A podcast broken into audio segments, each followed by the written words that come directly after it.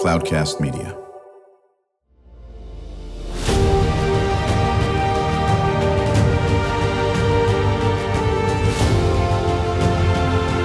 Welcome to Your Next Mission podcast with the 12th Sergeant Major of the Army and co founder of the American Freedom Foundation, Jack L. Tilley. Proudly presented by Cavalry Agency, Navy Federal Credit Union, Purdue University Global, and Veterans United Home Loans.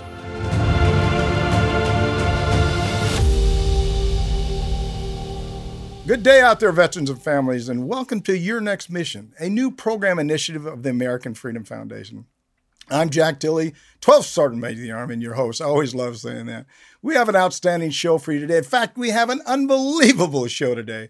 We're going to focus on the 1st Infantry Division at Fort Riley, Kansas, and and I also have a couple of stories uh, for you to talk about my experience in the United States Army. Because you, you all know that I love talking about myself anyway. Now, before we get started, I, I want to thank our presenting sponsors uh, Cavalry Agency, Navy Federal Credit Union, Purdue University Global, and Veterans United Home Loans for making your next mission happen. They love our veterans and families, and we certainly love them too. As I mentioned, today's theme is about the 1st Infantry Division at Fort Riley, Kansas, and I am so excited. In fact, I'm honored to introduce Major General Douglas Sims Commanding General and Command Sergeant Major Raymond Harris, Command Sergeant Major of the 1st Infantry Division, Fort Riley, Kansas. Welcome, gentlemen. Glad to have you on the show. Wow. Oh, thanks. you know, that's a standard answer for, wow, I got it. I love that answer right there. you know, I know our audience is eager to hear all about what you guys are doing at Fort Riley, and I certainly am too, because uh, I have a history of Fort Riley. But, but before we start, uh, could each one of you tell a little bit about yourself? And, and sir, I'd, I'd like to start with you. Just give us a little background on you, or whatever you want to tell the audience. Yeah, sure. I um, so uh, I've been in this job right now for just over a year. So here at the First Infantry Division, it's my very first time in the First Infantry Division. But I've been in the Army for 30 years. So I, I was a commissioned infantry officer back in 1991. Spent all the first 10 years or so of my career in uh, airborne ranger and light units spent the back half of my career in uh, Stryker uh, infantry, and then uh, spent some time with the Fourth Infantry Division, and then here at One ID after a little stint in the Pentagon. So uh, I've seen a lot of infantry stuff. Uh, deployed a number of times here in the past 20 years, and um, and found myself at the First Infantry Division. And, and quite honestly, again, as I mentioned, it's the very first time I've been here, and it has blown me away from day one. Yeah, I, I, would tell you that uh, your time, especially the commander or sergeant major, your time goes so fast that you really don't want to leave. But all of a sudden, one day you say, "Man, where'd that time go?" So, so uh, God bless you and congratulations on your job. And uh, it, it, I'm surely sure you're having a lot of fun. Sergeant Major, how about yourself?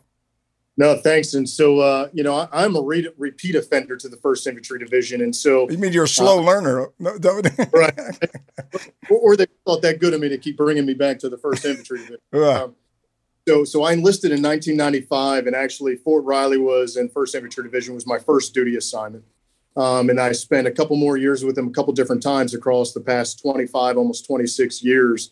Uh, and so to be able to come back as Danger Seven, starting as Private Private E1 Harrison, 116 Infantry, uh, is has been pretty awesome and amazing.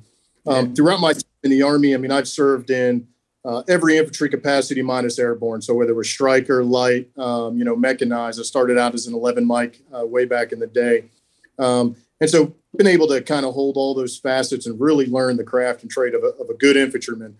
Um, but coming here um, has definitely been a highlight.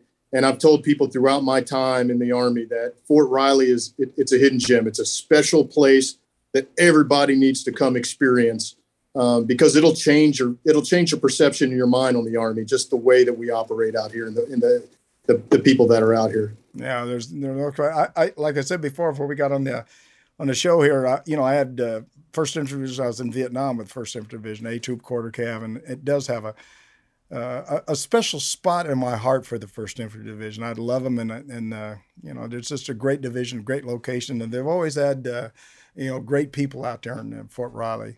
Uh, but you got to want to go to Fort Riley, that's for sure. You can't just sort of stumble onto it. So, Sergeant Major, First Infantry Division has a, the oldest continuous serving division in the Army, and and it has a proud legacy. Uh, can you tell us about the audience about what it's like to to lead soldiers in such a historic division? No, I appreciate that. Uh, you know, I, I, talk about this a lot, both the CG and I do, and it's there's a lot of pressure. Uh, there's a lot of pressure to be a senior leader, to be a leader in this division uh, in itself, because of what you just said. You know, it's the first division in the Army formed in 1917, and the things that this division has been able to do, uh, even in the operations that we currently are on in the European theater, uh, it's just tremendous. And so to lead soldiers in this division, like I said, I was once a soldier here. Yeah. And so I, I, was able to emulate and take the, you know, those great things of what the leaders done. And and you know the leaders that have come from this division. I mean, SMA Grinston, yeah, it's our, you know, Sergeant Major Cornelison and FORSCOM. Um, and so those are a lot of great leaders that have led this organization and to try to to attempt to follow in their footsteps to ensure that our soldiers and families, you know, and our DA civilians are taken care of. Uh, there's a lot of pressure there, but but we do it with pride, and it makes it easy to wear that patch and to lead these soldiers because everybody is here for each other. There's no you know separate islands in this division. It is Fort Riley, Kansas, and the First Infantry Division, the First Infantry Division, and Fort Riley, Kansas. We're all one family and one community, and knowing that everybody is there for each other makes it that much easier to lead the great men and women in this division. Man, I should. In fact, we did tape that. That's perfect. Man, you you hit it all. I mean, that's uh you know, most people and probably the listeners that are listening don't know much about divisions in the Army and all of that other stuff. But uh, here's a guy that's uh, given his life, and he talked about being a, a young soldier and then coming back and being a the sergeant major of that same division. And and I probably, you know, I, I think you're probably so proud just to be able to serve at uh, your capacity that you're serving right now. Well, my hat's off to you, sir. You want to add anything to the, uh, to what sergeant major said? Don't say no, think, don't say ditto. yeah. Right. No, I you when you think about the history, you know, as the sergeant major mentioned, you know, it, there's a lot of pressure because you you know, like you mentioned, you know, your service in Vietnam, and this division has been the first in every conflict we've had, with the exception of Korea. So, you know, first over the berm in World War One, the first to to make contact in World War Two, landed in North Africa, landed in Sicily, the first on the beaches in Normandy, and then all the way across Germany until that war was over stayed in Europe for a while, and then was the first division headquarters in in Vietnam. Um, first over the berm in uh, the Gulf War. In fact, we just celebrated the 30th anniversary of the of the Gulf War here with a bunch of veterans who came back to, during our Victory Week to help us commemorate that that uh, that fight, and then has seen action in everything since. So Iraq, Afghanistan, and most recently Syria. So you know, in terms of, of combat history, there there's really very few that are you know can can match that and so as the sergeant major said to just be a part of that type of organization to be that part of that type of history you know we put this patch on every day and and it really it represents you know the thousands and thousands of men and women who have represented our country in, in good and bad times overseas yeah, not not a lot of people know uh, much about the division. In fact, I, I always tell people all the time: you see the the National Guard and Reserve a lot more than you actually see the divisions in our army. Uh, so uh, normally, you guys, uh, I, I, would think that uh, we don't want to go in. If I asked you something you don't want to say, certainly don't answer the question. But I would say that you guys always have people deployed somewhere around the world uh, on any given day. Can you sort of give us an idea about what kind of deployment rotation schedule that you guys have? That's for both of you right there. Yeah, sure. You know, it's it's interesting you say that. So even even when it seems like things have calmed down, yeah, they, they never calm down. Yeah, uh, you know those those duck those duck feet are really working underneath the water. You know, if you take not so we're, right now as an example, we've got uh, one of our our combat brigades that's currently uh, deployed to Europe, our aviation brigade currently deployed to Europe a slice of our division headquarters currently deployed to Europe, controlling them and some other uh, structures in Central Europe. But then, before any of that even happened, our sustainment brigade is quite honestly the most deployed, I think, of, of the organization. Our sustainment brigade consists, you know, of, of you name it, truck companies, uh, human resources, uh, combat service support battalion. That that a ton of those folks are in the the central command theater, so in the Middle East. But even with all that, a portion of our sustainment brigade is has been working now since um, since COVID started.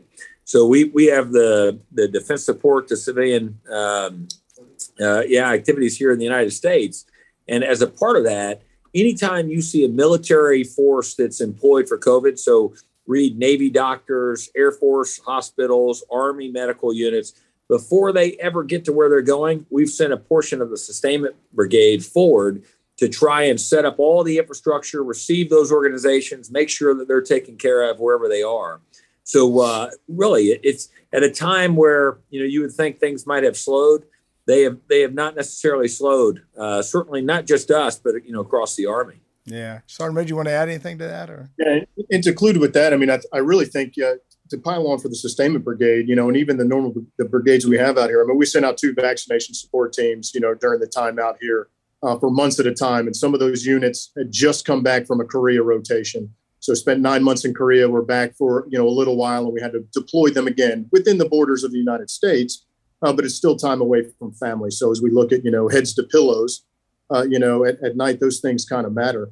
And so, but our two two vaccination support teams knocked it out the box, uh, doing over close to a million vaccines in the time that they were deployed. Wow. Yeah. Uh, so you know, you talk about the division making a difference um, that's making a difference. And, and I will tell you, when, when the CG and I were down there talking to these these young these young men and women, it was just awesome because yeah. they were in, and they were so thankful for really doing that mission because they were finally doing something that helped their own countrymen in our country. Yeah, and I tell you that the, the self worth and value they got from that was was beyond anything we could probably give them, and it was just amazing to see them just fired up and willing to get after that mission. Yeah, I, you know, you made me think about something. You know, when I, I was a uh, a division, I was at a three star, a two star, three star, and one four star position, and then and then the sergeant major of the army. So the last sixteen uh, 16 or 17 years of my life, I was at a, a, senior level position in the United States Army, and I loved every day of it.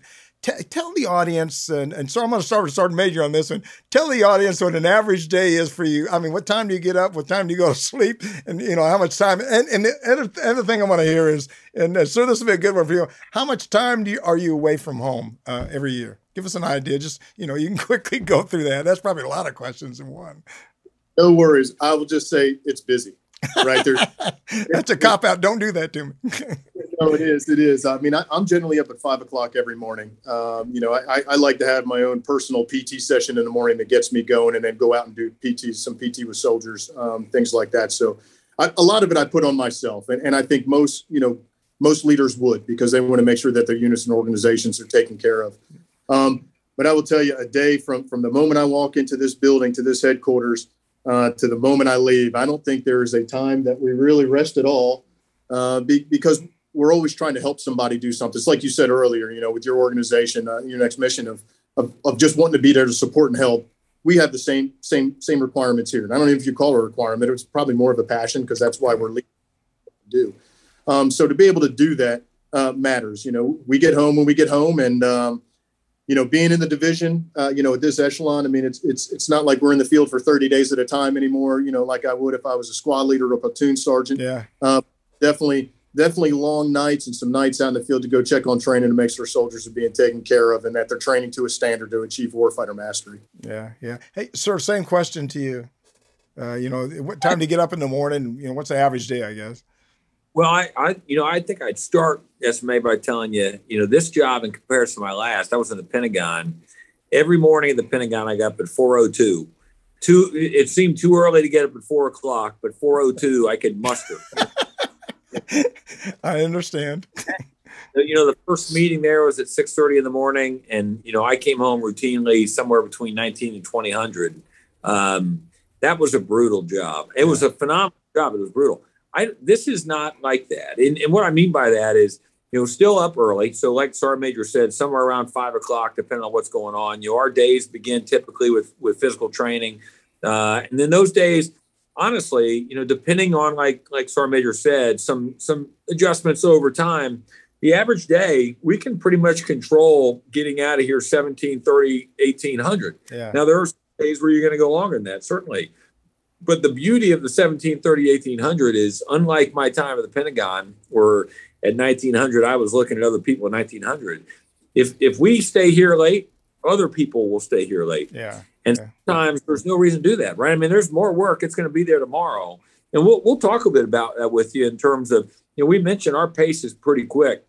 The op tempo in the army has been pretty quick for a while we're we're we're really working hard to try to get a, to kind of get control of that op tempo and and make it that when you're not going hard we're trying to find a, a, good pace so slow is smooth smooth is fast And I think for the two of us, if, if we replicate that, if we demonstrate that up here, um, you know, folks, they, they're because people are, who are we kidding, right? Some people are waiting to see us leave. Absolutely. And they'll stay here until we until we do. Yeah. And so if we leave here 1730, 1800, a bunch of these young men and women may get out of here 1830ish, you know, uh, if that makes any sense. No, it, it, makes a lot of sense. When I was in Germany as a first army division sergeant major, we had, uh, you know, every, I think it was every Thursday, you had uh, sergeant's uh, time and then you had family time on Thursdays.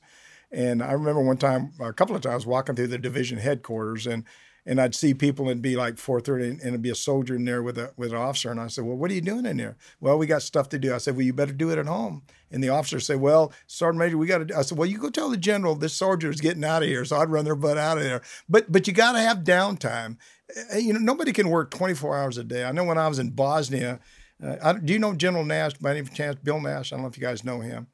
I actually know his family, but I yeah, it's been a while. So, so he was a commander for me, and uh, with not for me, but he was a commander when I was in Bosnia, and I, and I remember one time I was uh, I was uh, gonna go to him because we'd been running hard for a long time, and and I went to him and I started to say something about you know op tempo, pace, and all stuff, but but he was a smart guy that night at the, and I don't know somebody must have said something to him, or he just thought himself. He got up and says, "Okay, we're gonna have a sleep plan." You know, you can't run 24 hours a day. You got to make sure you have a plan. People are, you know, people fall asleep on guard. They do all sorts of stuff. So you got to make sure. I agree 100% about pacing yourself, making sure you're prepared to do it exactly what you got it. Because, uh, you know, there's no second best in our job. You know, when we take the hand, we raise our hand up. We said protect and defend the Constitution of the United States, and and uh, you know, you can't be second. You've got to be first, and you got to be on your game each and every time that you're doing something. Because if you're not, uh, you pay with it with your life, and uh, that's you guys' responsibility to make sure that division is trained. Uh, and I know, no question in my mind, that you're you're doing a wonderful job. We're talking with Major General Douglas Sims and Sergeant Major Raymond Harris of the First Infantry Division, Fort Riley, Kansas, and you're listening to your next mission podcast with me. I always love saying that. Your host, Jack L. Tilley, 12th Sergeant Major Army, and, and sir, the First Infantry Division, also known as the uh, Big Red One for our audience. How did that name come about? I know how, how did, but how did that name come about? Well, I mean, the history of it, the lore is that during World War One, um, in an effort to distinguish between you know organizations, one of the members of the division, uh, they were the first division, the first Army Expeditionary Force, cut a piece of his red uh, underwear, long underwear, and uh, out of a you know made a one out of that, and then pinned that one to to his tunic, and then that that became you know that's that's at least the story that folks tell, and that one then you know made its way throughout the division, and that big red one has been associated with the organization ever since. And it's I'll tell you, it's really it's really interesting. You know, on Fridays, and this is the first place I've ever been where we did this. But on Fridays, we wear we have a you know a subdued patch that has a red one on it. Yeah. And and we wear that every Friday. And it, it's really something. I mean, it's almost Pavlovian now. I put the red one on and I start thinking about having a beer at the end of the day. You know, but it's special. You know, like Sergeant Major just mentioned the, the vaccine task forces. Well, our vaccine task forces were deployed. They wore the red one as opposed to the black one subdued patch. Yeah.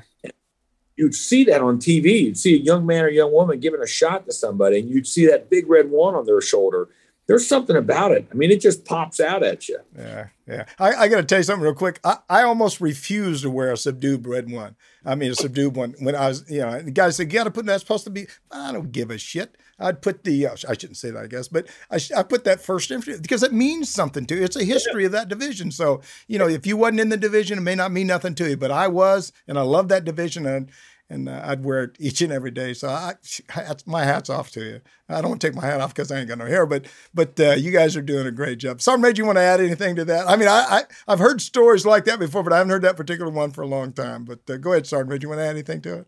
I'll tell you, that's the only lore I know from it too. That, that's what we talk about all the time, and we go with it because because we like the story. Yeah, yeah. It's uh, it's such a proud division, and what sometimes what bothers me is that. Uh, people just don't know about the kind of sacrifices that our divisions in the United States Army make. I, I mean, I'm, I'm going to talk about a little while about, uh, you know, you, you, any war that you go to, you lose people, and people die, unfortunately, and and that and that stays with you for the rest of your life. Yeah.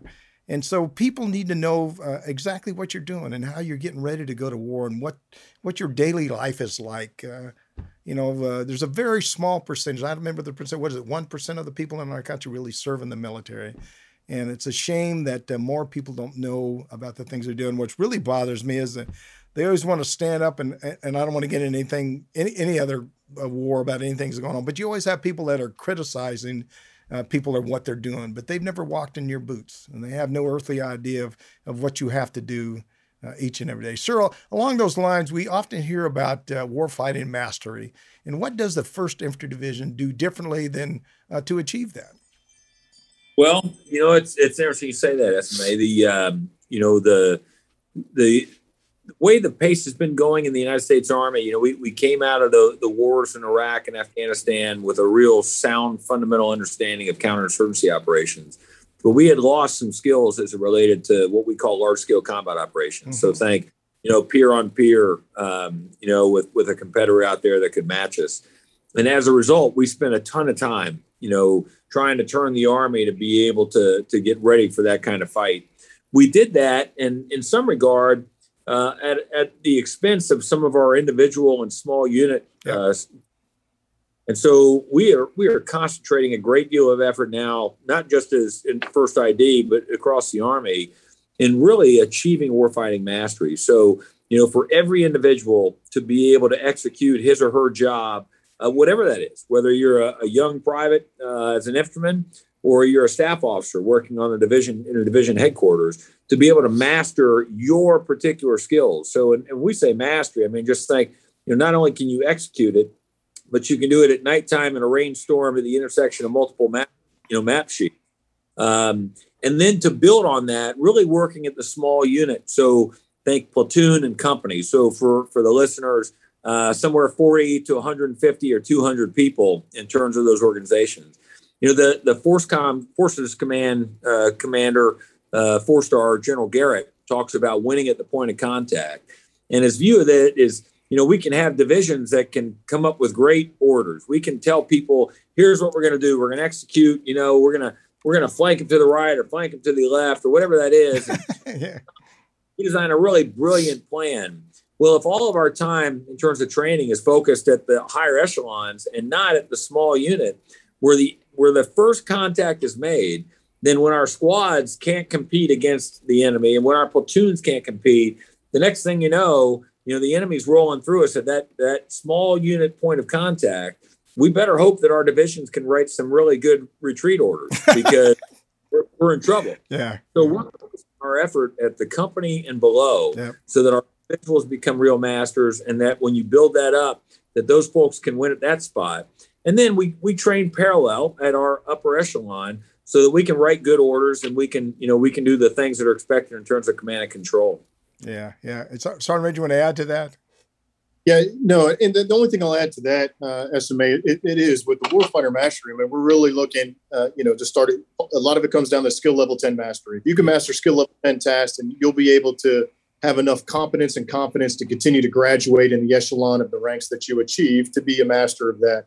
And so with that is a lot of, um, you know, emphasis on expert infantryman badge, expert soldier badge, expert field medical badge, and excellence in armor badge. I mean, we have a lot of tanks on this organization, you know, with our 19 series. And so those are those things that build confidence and competence in our young soldiers. And so when we can build that, it gives them the ability to to feel part of the team, to have that purpose, to know that they are ready to go fight and win if asked to go and do it.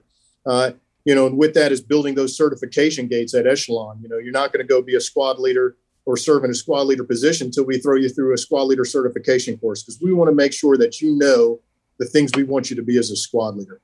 Always room for growth because you're never going to go there and be 100% spot on and ready to go with it. Uh, you know, experience matters. You know, trials throughout your time matter because that that's what grows that experience and gives you the ability to to think what's you know how to navigate a problem set, if you will. So yeah, that's what I'd. You, you know, it's it's it's great listening to you guys talk because I used to division at every level. I was always that. I always said you got to focus on the basic fundamentals of being a soldier, uh, and make sure you you're proficient in those things, whether or not it's shooting your weapon, or uh, or doing whatever, first aid, whatever. But I always thought it was the basic fundamentals. And, and the other thing, I, I, remember when I was, this is years ago now, when I was a division sergeant major, we used to let people qualify with uh, not wearing their body armor. And when I got to be the division sergeant major, I, I made people put on their body armor, and I was the worst son of a gun in the whole division. You know, they said the scores are going to go down. I said, I don't care. I said, but you train the way you're going to fight, and uh, and that's what we did. So so they went down a little bit, and six months later they was back to where they was before because you have to train that way, and you have to think that way. The other thing I think I I love listening to you guys talk because it's it's about the teamwork. You can see how well you guys work as a team and and functions as a as a function as a team. But I got to tell you one more story real quick. I guess I'm a story guy. As you get older, you want to tell stories. But uh, I remember I was in uh, I, I was somewhere overseas. I guess I was in Bosnia. I can't remember where I was at, but a uh, squad ran into a, uh, an enemy uh, element, and the enemy element says, "Lay your weapon down." Now this is a staff sergeant in charge of this squad, and they all of them had their weapons. And I always thought to myself, in 30 seconds, they could kill half of them on each side, or kill all of them on one side. And and the squad leader said, "Smartest guy I thought in the world." He said, "We're not going to lay our weapons down." you lay yours down to go. Of course, the guy says no, and they wasn't going to do it. And the guy had the presence of mind. Now, this is young staff sergeant. He says, "I want. We're not going to do anything. We're just going to back up." And he backed that squad up right out of that situation. Now, think about that for a second. Again, here's in a in a matter of seconds, he could have. Uh, he could have been killed or could have killed half those people or killed uh, lost half of his unit but it's it's about training on the basic fundamentals about being an officer or being a non-commissioned officer uh, in those war fighting situations. And that's the kind of guy, that's kind of things that I'm hearing you guys talk about. So I think you're spot on. And again for the audience you need to understand again it's about protect and defend the constitution of the United States. It's about what our army does each and every day to protect us. And and don't think they they never stopped training. They never stopped training when it was COVID. They made sure they stayed focused on exactly what they're doing. Let's uh, let's take a quick break. We'll be right back. You're listening to uh, Your Next Mission podcast. This Your Next Mission podcast is made possible by the Cavalry Agency.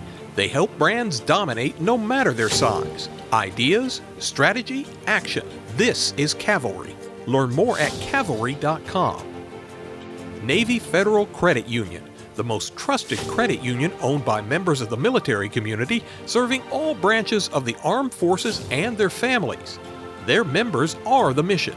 Learn more at NavyFederal.org. Purdue Global, providing affordable online education for hardworking adults. Learn more about a personalized, innovative, and world class education at PurdueGlobal.edu. Veterans United Home Loans the number one VA lender for five straight years. If you're buying, they're funding your dreams. Learn more at veteransunited.com.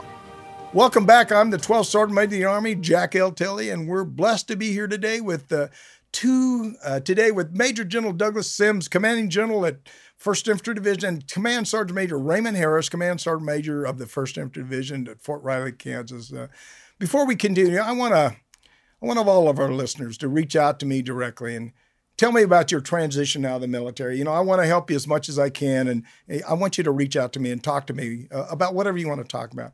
Tell me what topics you would like us to cover, uh, whether or not it's talking about a division or talking about VA benefits, whatever it is. I want, I want to know about it.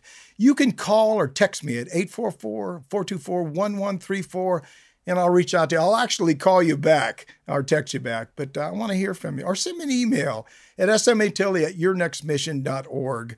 Okay, let's pick it up where we left off, sir. We're we uh, heard so much about the Army's People Strategy, uh, which is wonderful initiative, and how does that uh, Operation Victory uh, Wellness fit into that? I guess.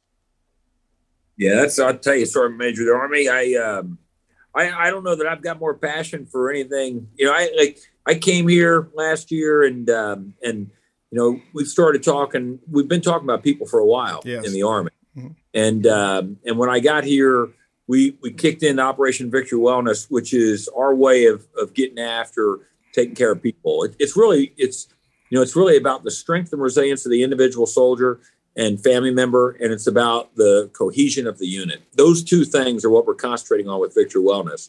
The the we can talk about a bunch of the facets of it, um, but I would tell you in the end, the uh, the success of our program is you know about us being able to fight in combat.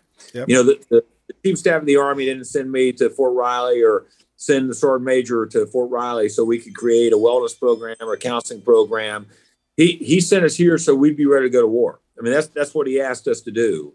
But the two of us believe that if you take care of your people the right way, that if your people are holistically well, that if your organizations achieve a level of, of real strong unit cohesion, there's not a person or not a not a, an enemy out there that can touch us. And uh, and so as a result, you know, we, we've got a number of facets to the, the Victory Wellness Program.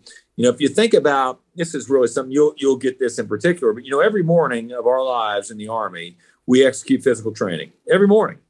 And if you talk to young men and young women, old men and old women about, you know, how they accomplish the most difficult things in their life, they're not going to tell you it was because of their physical ability. Now they, that may have gotten them to a certain point, but they're going to talk to you about, you know, about mind, spirit, about heart. You know, if you ask a young man or young woman about 12 mile foot march and you say, Hey, what is it when you don't finish a 12 mile foot march? What is it that keeps you from finishing? Is it, is it your legs? Is it your back? And they'll tell you no. You know, like mile six, you start saying, boy, my feet are, they're hurting. At mile seven, boy, my back is hurting. At mile eight, you're sitting down on the side of the road waiting on the truck to pick you up. It had nothing to do with your physical ability. It had to do with everything that you were telling yourself in, in your head. And so if you think we spend every morning working on physical training, we don't spend any time typically in a month working on the other dimensions of strength that get us across the finish line. And that's just a foot march. So think about the harder things in life that are out there. What we've done is we've we've taken a day away from company commanders every other week, um, and we've we've instituted some some resilience uh, training. We spend 90 minutes every other Tuesday morning working on resilience, working on those all the dimensions of strength: social, spiritual, family, uh, physical, and emotional. Then we added, uh, we took from Forces Command their Readiness Day, and we're using a portion of, of each uh, Friday each month, one day, typically our last Friday, where we spend that day concentrating on building the team and making cohesive teams at echelon throughout the division. And we've added some character, uh, a number of character um, classes as well to build the character of the individual and the character of the unit. And then the last thing, um, and I don't want to go on here, but the last thing is is we're doing we're doing counseling sessions. Every single individual in the in the division on Fort Riley that's wearing a uniform is spending at least 30 minutes with a counselor. And we're using we're using different counselors. So we're using our military family life counselors. They are civilians. There are no records that are kept in those counseling sessions. So a soldier, you know, goes in, sits down, um, and when I say soldier, I mean everybody from private to major general goes in and sits down with a counselor.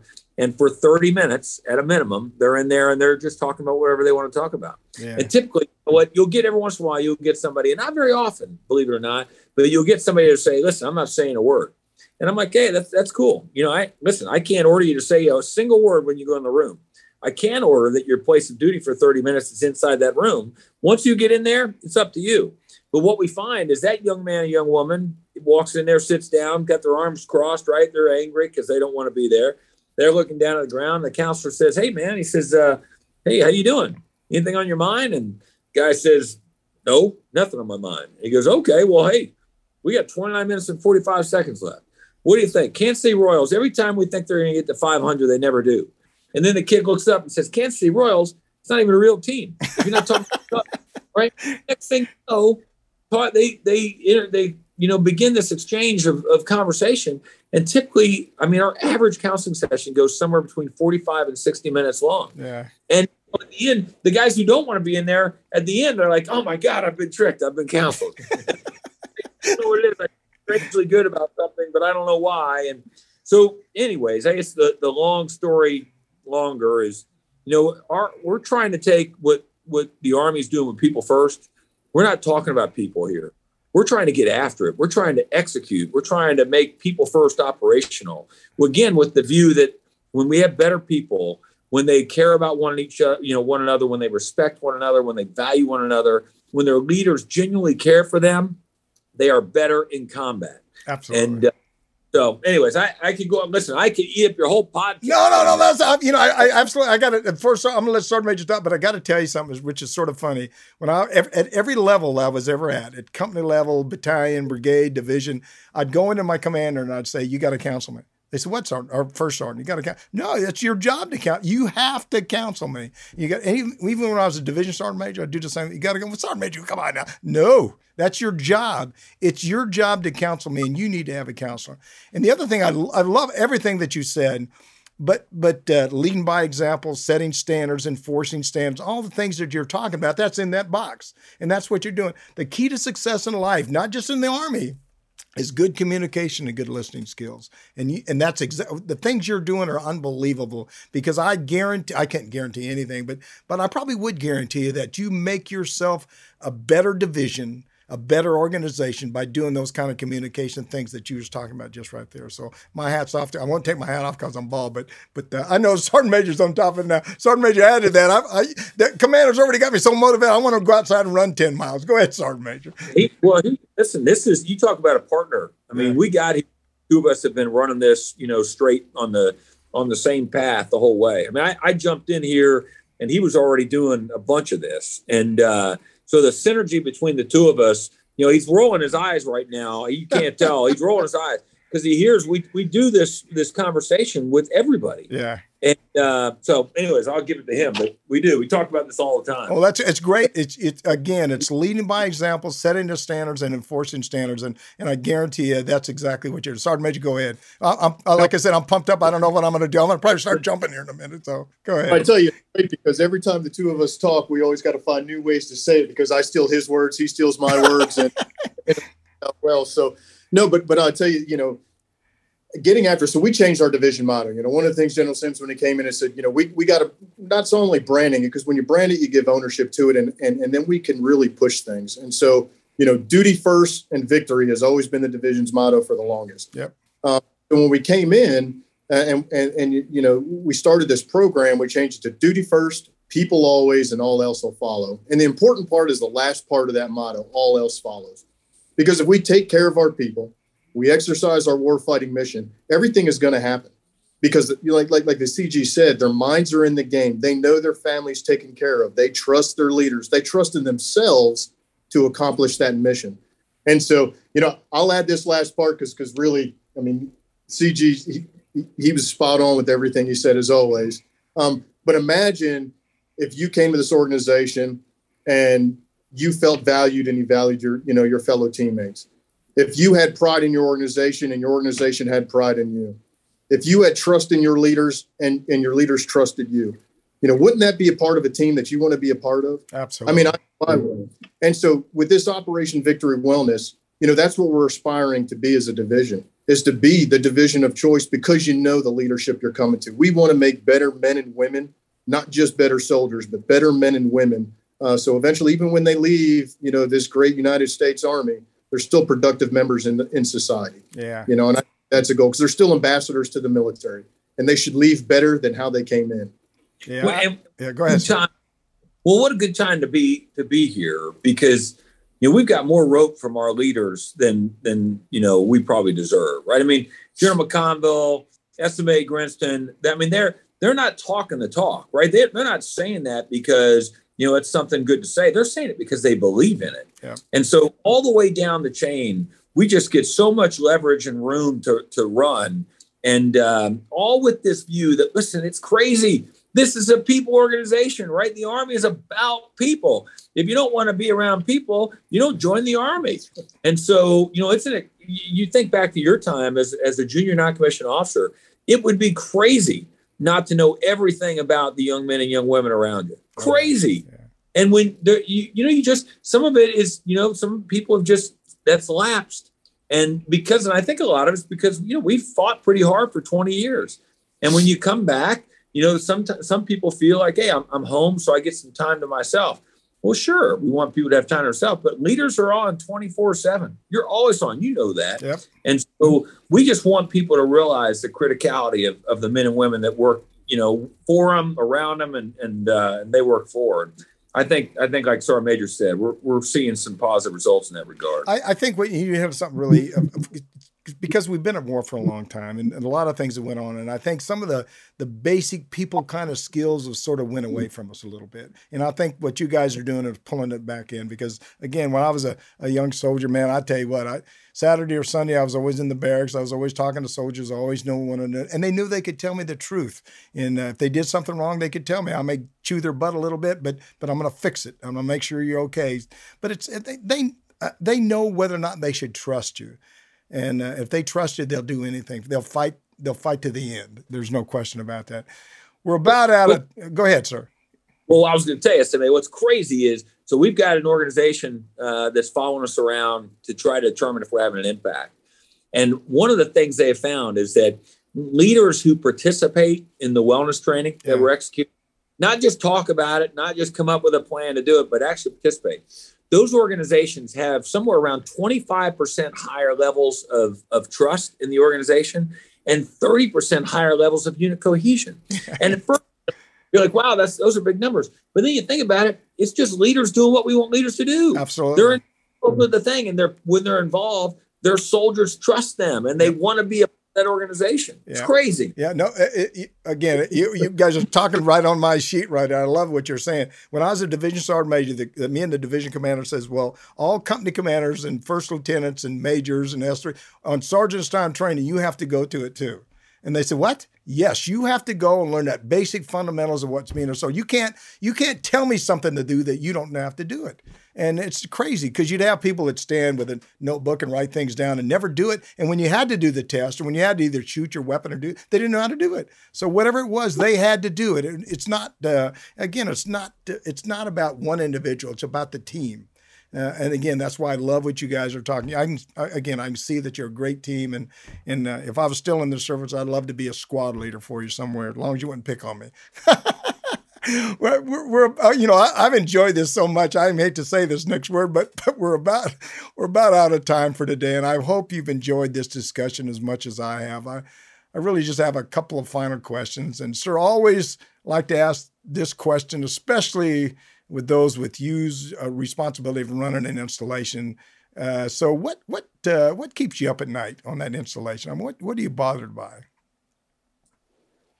You know, I'll tell you something. I, I, sleep pretty well, and maybe it's because we do get up early and and go to bed earlier. But um, I sleep pretty well because I, you know, like like the sergeant major said at the beginning, I I, I think there is a great deal of, of pressure. Um, you know, when when we represent this organization, we wear this patch.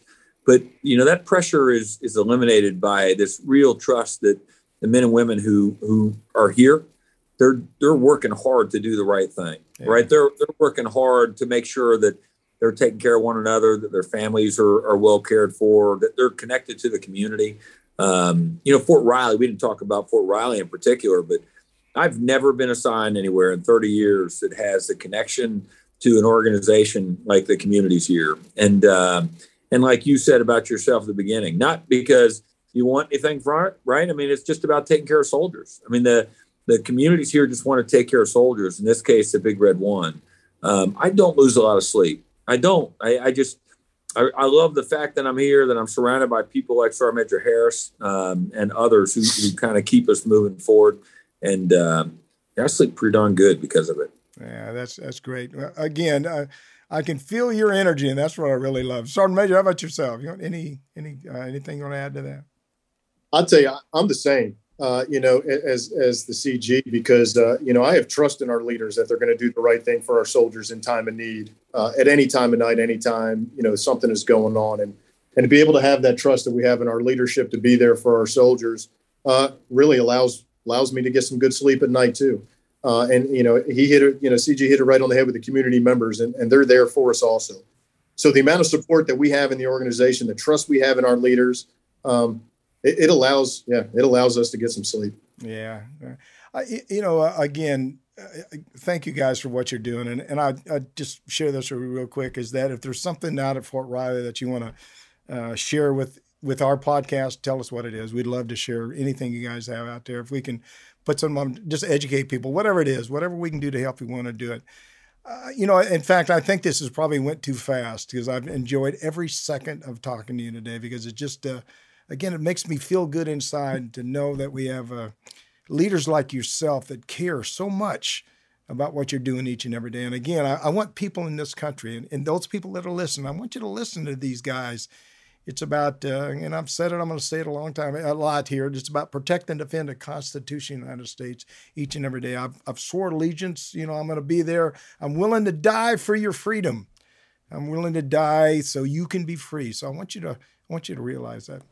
Any final thoughts? Any things you want to add? And we may have missed something. I hope we didn't, but if we did, uh, Sir Sergeant Major, uh, right now, here's your platform. Go ahead and say whatever you want to say, except don't say nothing bad about me. Go ahead. I just say for having us, SMA. It's a real pleasure. And uh, any, any, you know, I mean, it's easy to talk about this division and this installation, and uh, giving us a, an opportunity to do that makes us feel pretty good. God bless you. Thank you. Thanks, SMA.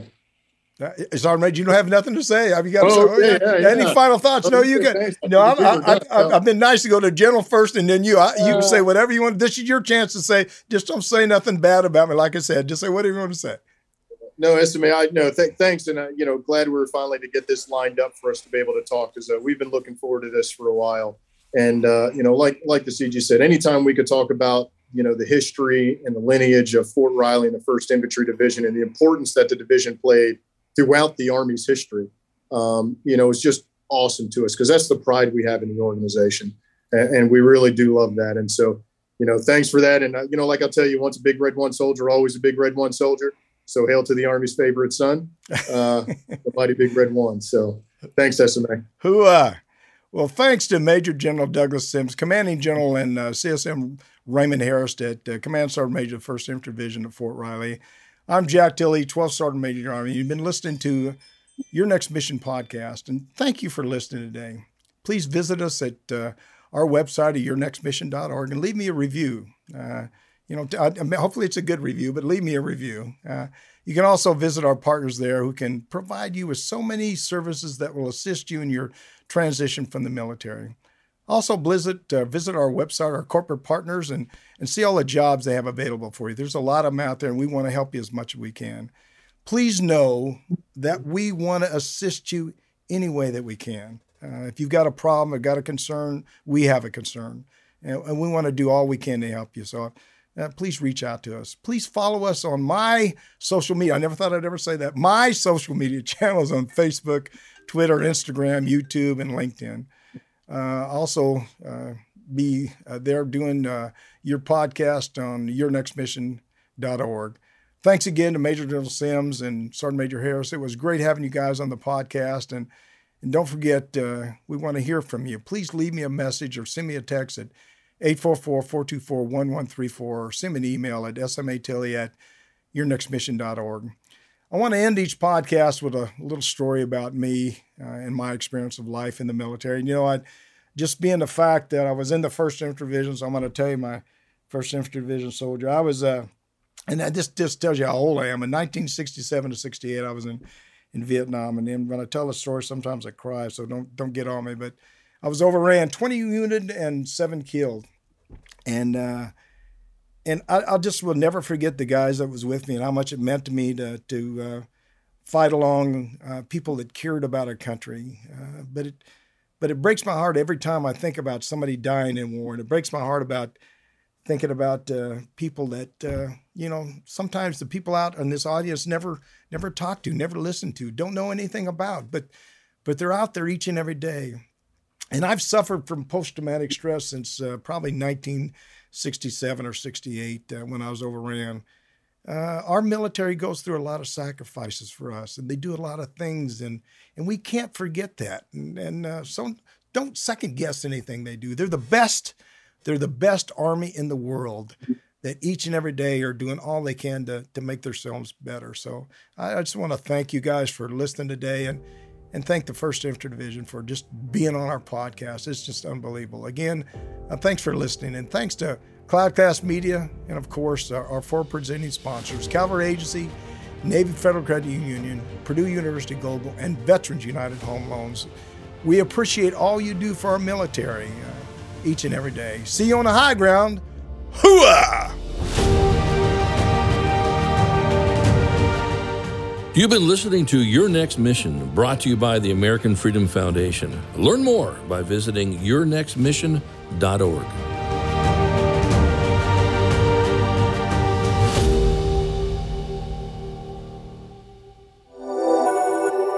Cloudcast Media.